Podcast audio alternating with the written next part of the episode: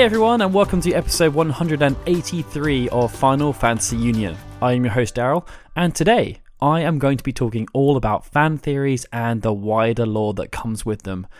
As you probably guessed, that means I'm by myself today. Unfortunately, Lauren is not able to join because we have a very strict schedule and it meant the stars didn't align this week, unfortunately. But I'm going to try my best, and the feedback from the last episode I did by myself seemed pretty positive. So hopefully it ends up being a positive experience for you guys again listening. I'm going to try my best. It's a slightly more difficult topic this time because last time I had statistics to go with, it was much more relevant and current, whereas this time I'm talking about fan theories and the wider lore and whether or not they're a good idea, how the creators interact with them and then end up using them in some cases, and I guess how they come to be, because especially with Final Fantasy, some of them are kind of strange, and yeah, there's reasons as to why that happened. Anyway, so we're going to get onto that in a bit, but for you new folks who are listening for the first time, Final Fantasy Union is part of a podcast series called Final Fantasy and Kingdom Hearts Union, and it's presented by the Gaming Union Network. We have a new show every Tuesday working in rotation with Kingdom Hearts Union, and we come out on iTunes as well as FinalFantasyUnion.com, and we're also now on Spotify if you want to listen to us on there. So we're now going to do some shout outs for our Patreon supporters, and this is for everyone who has pledged $2.50 or more per episode. Starting off with Blue Machine at Blue Machine, Lewis James, Nahi Klabawi, Barry Norton at Nortron Zero, Chris Morales, Eric Decker at Choco Taco, Michael Graham, Thorin Bullen at Massacre23, Zach Duranto at ZDuranto58, Chris Pope at DrPop181, Mohamed Kayum, Rachel Casterton at Urban Unray, Mike Shirley Donnelly at Curious Quail, Zelda Clone at Apes Type Novels, Darren Matthews at Doomster73, Joseph Robertson at Pokemon Trainer J, Keith Field at The Mighty Keith, Billy Jackson at _Billy Jackson, Mike, Ishbel Ayala at Red Beppers, Vitanitas, Rob Porter at SquirtyBerty1, Tobias Cappy at The Tobias Kepi, Tori Patrick, Miles Ribbons, and last but not least, David Calro. Thank you all so much for your support, guys. It's so appreciated. Alright, so before we jump onto our main topic, I just wanted to talk about something else really quickly, as in the next 2 weeks, at some point during the next 2 weeks, we are going to be putting out a survey across all our channels, and it's really just to understand how you guys feel about Final Fantasy Union these days. Obviously, it's changed a lot in the last few years. The YouTube channel is growing very, very quickly. The podcast has obviously been going for a very long time, and so is the website, and that's obviously much more focused on news than it was in the past. And so this survey is really just to understand what you actually enjoy about what we do, and to help us determine where we should focus our efforts more. Obviously, Lauren and I have gone through a very big change recently, and time is a bit more sparse maybe than it was before, especially in the next couple of months as we try to get used to the new scenario that we are facing. So we just want really a kind of a steer from you guys about where we should focus our efforts and where our time is best spent, essentially. So yeah, please be sure to look out for that survey within the next 2 weeks. It will be put out across all the social channels and on the website as well. So yeah, you shouldn't miss it if you're paying attention to us. Anyway, so our main topic today is about fan theories and the effect they have on the wider lore. Now, this is obviously something that's been going on for a very long time, probably since the games were conceived. People have been coming up with their own theories to try and maybe fill in gaps, or to try and understand different interpretations of the story that potentially weren't what we were supposed to see on face value. And I've got some really good examples here for you. I think probably the one that got the most traction in recent times was the school is dead theory.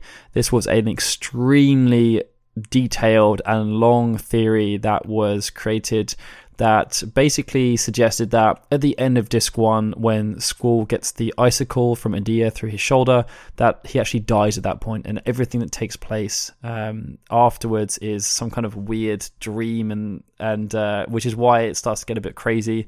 They pointed at things like, before that happened, you're never aware of things like Norg and Moombas. Everything is much more clear cut, and it's an interesting theory. It has some elements to it that didn't hold up too well, and obviously, I think last year was that Kitase even said that it's not remotely true. But he did also say that he liked the theory, so that's an interesting aspect to it. Other examples are obviously that Rinoa is Ultimecia. They have very similar character models.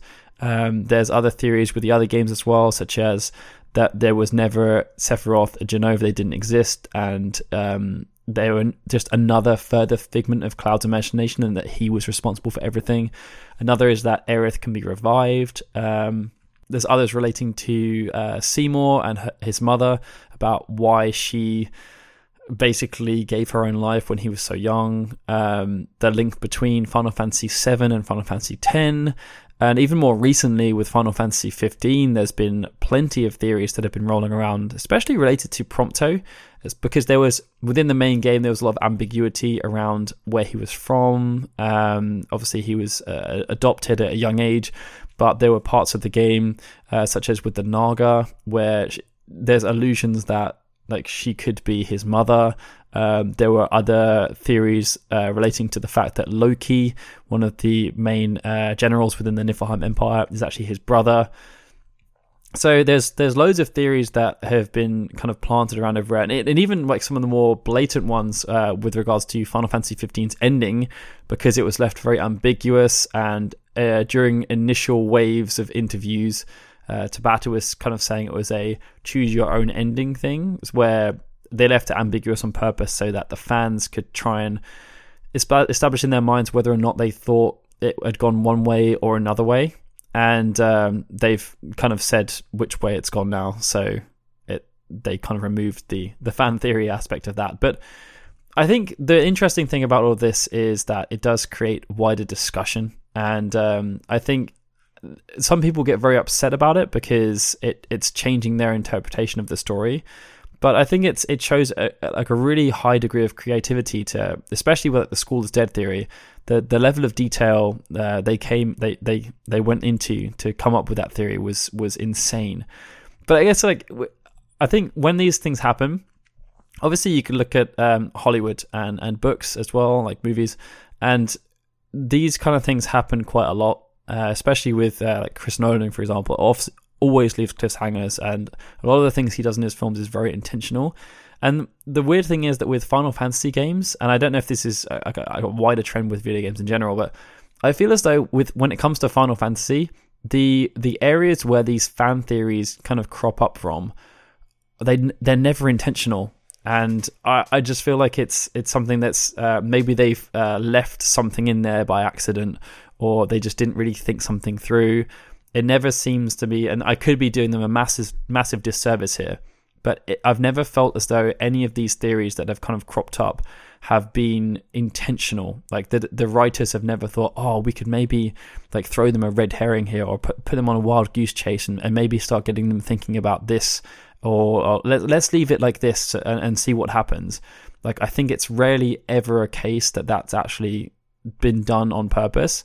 And even with Final Fantasy 15's one, they decided that, we've been getting a lot of commentary about the fact that we don't really know what the ending means. So they were just like, well, let's just give them an ending then that actually has meaning and can make some people happy, which I think was a bit of a cop-out, but that's a story for another time. I think also when it comes to some of the games, it's down to miscommunication. I mean, with Final Fantasy 15, some of the theories that ended up cropping up were just through the different teams really not talking to each other.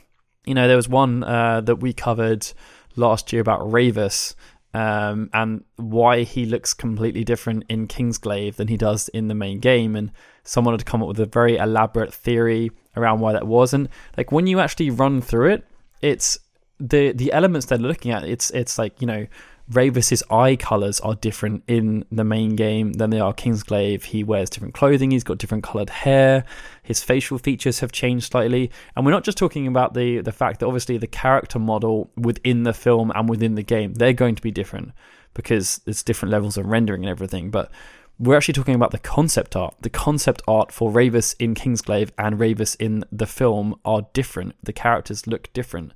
And I'd like to think that was an intentional move, that they had all this really detailed backstory on Ravus and why he ended up being different in the game. But I just I don't think that that's the case. I think it was accidental. But either way, so let's just ignore the fact that it's probably never intentional and that these things just kind of crop up. What is the benefit to these fan theories, aside from the fact that it keeps people engaged? And I mean, that is a really big aspect to it, keeping the fans engaged. The fact that there's people still talking about Final Fantasy VIII in such, I guess, expansive ways. Like, can you think of any other game series where there are so many theories rolling around about a game? Especially, I mean, obviously Final Fantasy VIII did have the whole time travel aspect to it, with time manipulations and everything. So Renaro and Ultimecia, there is a lot of the potential around that, in terms of them being the same people and the how everything's possible, how it all relates to each other, the fact that school could very well be dead. Again, there's weird stuff that happens, especially during the ending cutscene when time is compressing.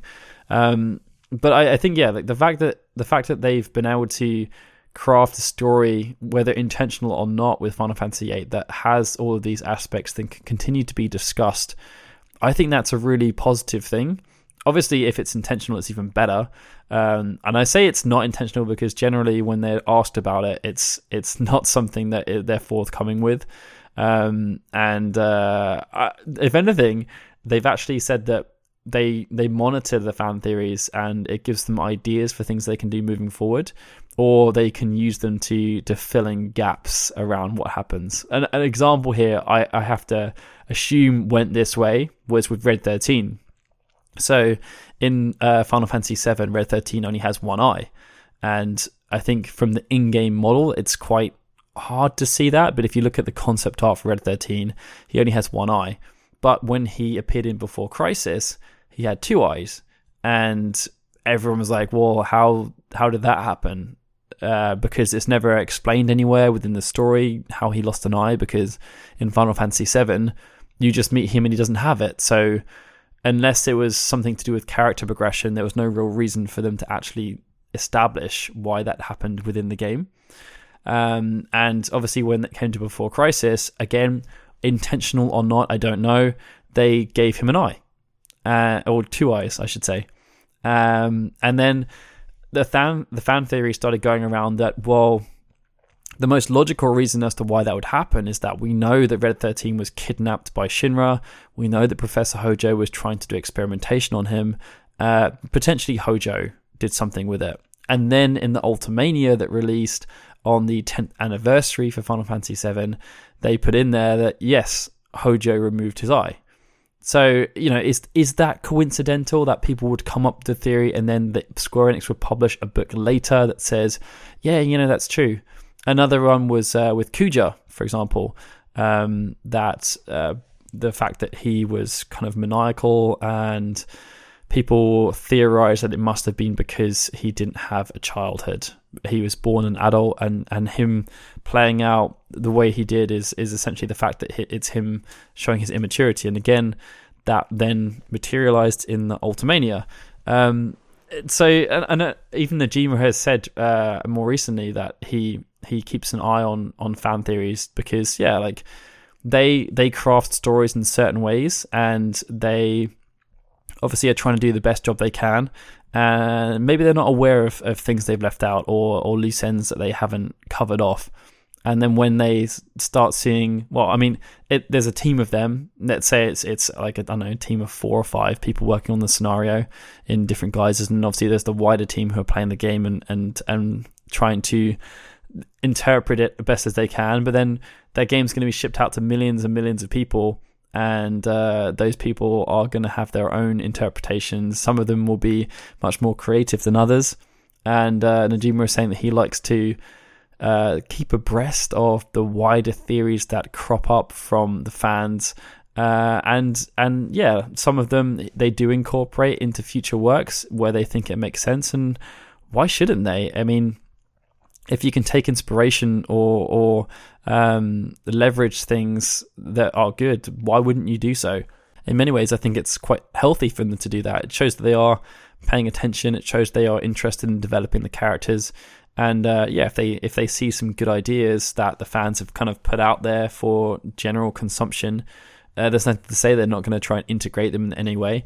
And you know, as we had with Kitase last year when he did the interview with I think it was the Edamame Arcade Channel, where they were running through. No, it was Kotaku, I think it was, where they were running through popular fan theories and whether or not they're true. He, with the School Is Dead one, he said, yeah, he likes the sound of that, and if they ever did a Final Fantasy VIII remake, that it's something that he might potentially look to incorporate within the game. I don't know how he would do that, but he was very the opposite when it came to Renora and Ultimecia.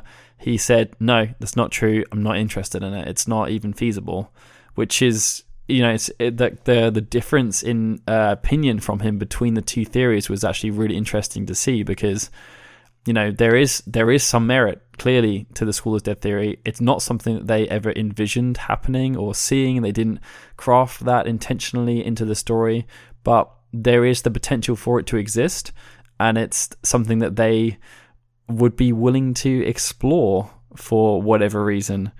I think it's just such an interesting topic, and you know, there's always the potential for things to happen when it comes to fan theories.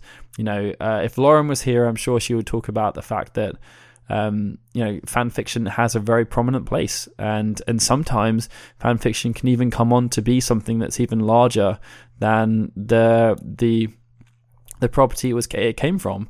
I'm sure that there are many. This is potentially a very bold statement, but there has to be video games that have been written based on fan fiction that have become prominent. I can't think of any examples off the top of my head because it's not something I've really ever looked into, but there has to be people that were playing these games when they were younger, started to use them as inspiration for their own storytelling and own story writing practice, and then maybe they ended up using those ideas to create something of their own that has gone on to be to do something with its own right.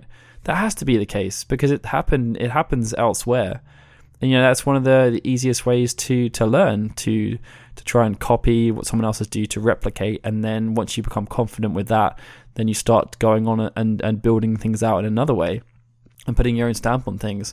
That has to happen with this. But when it comes to back to the Final Fantasy aspect of things, I think it's incredibly interesting, healthy. I mean, we've seen on YouTube the theory videos that were coming out for Final Fantasy 15 beforehand.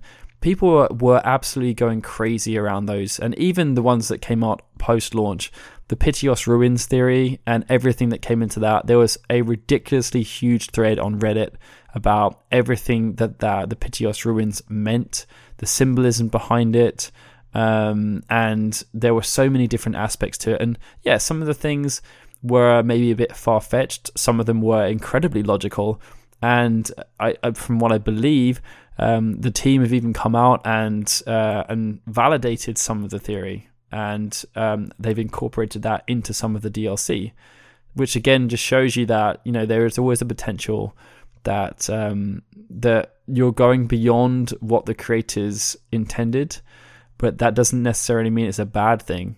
Yeah, some of the theories that come up are going to be quite outlandish. We now know, for example, that and this isn't a spoilers or anything, that the Naga theory for Prompto is pretty much defunct, and there's probably no way that the Loki theory regarding to Prompto is true either. But you know, that doesn't mean it's not exciting for people to come up with these, and the Naga theory, for example, again, people wanted to latch onto that. They wanted to believe some aspect of it. And I don't know whether that's more of a damning indictment of the story itself, from the sense that people didn't feel as though Prompto was a developed enough character within the game, and they were therefore searching for more information about this character because they wanted more backstory. And that could very much be the case. You know, I think with Final Fantasy 15 especially, that was something the game suffered from. There wasn't this kind of fleshing out of the characters. There was no wider story. And so anything that people could latch onto that maybe gave a bit more substance, that was great for them, and it helps to enrich the story. I mean, we did videos afterwards trying to talk about the importance of Ravus and Luna Freya within the story, and try to really highlight the actions that they took, how they influenced proceedings, and to try and give them a bit more substance. And you know, people really, really enjoyed that kind of content, because again, it helps to further the discussion about the games. It helps to bring new light to things that potentially you hadn't seen before. And I think, yeah, it's a positive thing. And you know, I don't know whether or not you guys listening to this now think this is maybe a weird topic to be discussing. I think maybe it would have been better if Lauren was here as well to discuss it with me. But either way, I think you know, it's basically what I'm trying to say is that fan theories are really healthy. Yeah, some of them do go a bit too far, but I think that when it comes to people who are engaged with a property, they really fall in love with the story and the characters, and they want to do something further. It's no different from fan art, where people try to put their own spin on characters. They will try to build relationships between characters that potentially weren't there within the main story. And you know, it's just helping people to create an even more deep fantasy than the one potentially they were given. And I can't see anything wrong with that. But yeah, so I think that's pretty much the discussion topic for this episode. I appreciate that it's probably a bit shorter than the last one I did by myself, but yeah, it's not necessarily an easy topic. I don't have tons of statistics to run around. I mean, I could talk about the fact that school is dead theory has been shared literally everywhere. Loads of people know about it. And you know, it's the same with other theories, like the Final Fantasy 7 and 10 worlds being connected, extremely popular theory. And well, there's also the theories that they're all connected. There's even wider ones about Gilgamesh, Omega weapon being interdimensional creatures that are the same in every single game. There's so many theories out there, especially relating to Final Fantasy, because every game is separate, and people want to believe that it's all connected. Every single world is connected. With Final Fantasy 7 and 10, the fact that they made that kind of small comment within the Ultimedia really set people off, and they started theorizing about how it could be possible and all this stuff. And and that's great. Again, it furthers the discussion, gets more people interested in the games. But yeah, so that's pretty much the topic. I'm now going to go on to the music segment, potentially a bit earlier, but there's a reason why, and it's because I'm going to talk about the music for a little bit. No, we don't usually spend too much time talking about the music segments per se, but I think in this case, I wanted to talk a bit more about music. So the music for this episode is from Final Fantasy II, and it's an arrangement of the town theme, which I absolutely adore. If you haven't played Final Fantasy II, then at least go and listen to the town theme. It's so well crafted. It's like I was actually just listening to the interview that a new interview with the Edamame Arcade channel, where they had Kitase, Uematsu, and Sakaguchi on, and they were talking about Final Fantasy VII, and also kind of the conception of things and how it used to be back in the olden days, I guess before Kitase was even there. And then they were talking about Final Fantasy VII and how when Uematsu was writing the opening bombing mission, Sakaguchi flew over from Hawaii to see how the music worked with the cutscenes and everything, and he basically just the only feedback he gave was it's very good, and then that was it. But Uematsu was saying that in the earlier days when they were working on Final Fantasy 1 and 2, it was a very different experience, and Sakaguchi was heavily involved in everything that Uematsu did. He was very particular about the type of music that he wanted in there, and he basically micromanaged Uematsu to make sure that everything he did was fine. And after he was able to do that for two games, then he basically just stepped away and let Uematsu do his thing. And that's how they worked for the next X amount of years. But yeah, with Final Fantasy II, the music for the game is very, very good. Obviously, back in those days, it was written for the NES, not the best sound chip in the world. And the thing I love about this music, and I'm sure I've said it before, is that I always I have to think that when they were writing the music for those really old systems, obviously they had a very limited soundscape that they could use. But I always like to think that in their minds they were envisioning how they actually wanted it to sound. Like if they had a full orchestra, or if they had all these synthesizers and instruments that they could use, how would I really want this to sound? And then how do I crush this down to come out on this crappy sound card, which is just nothing that anyone ever wants to hear. And I think especially with Final Fantasy 1, 2, and 3, the fact that Uematsu was able to create such memorable pieces of music with such limited sounds, that then if you listen to them now in like the new guises, like obviously even with the original ones, you've got the Origins soundtrack, there's the Dawn of Soul soundtrack, where they basically reimagined the music from the games, and it sounds so much better. They had so many more rich layers, harmonies, melodies. So this arrangement is the town theme. It's by a guy called Dale North, and it's from a really old CD. So I spent ages trying to find music for episodes these days, because there just doesn't seem to be as many people arranging music, especially for Final Fantasy games anymore. And if anything, it's just people playing other people's arrangements now. So there's a lot of people that have the new channels that are coming up where they're playing the piano collections or the guitar arrangements, and there's absolutely nothing wrong with that. I think it's amazing, and there's some incredibly talented people out there. It's more that obviously for this specific segment, I like to try and find people who are arranging the music themselves, coming up with new ways of enhancing the experience that we've heard in the games for many years. For this one, I actually went back in time to a time before the likes of YouTube and the wider arranging community. I think it's even a time before OC Remix.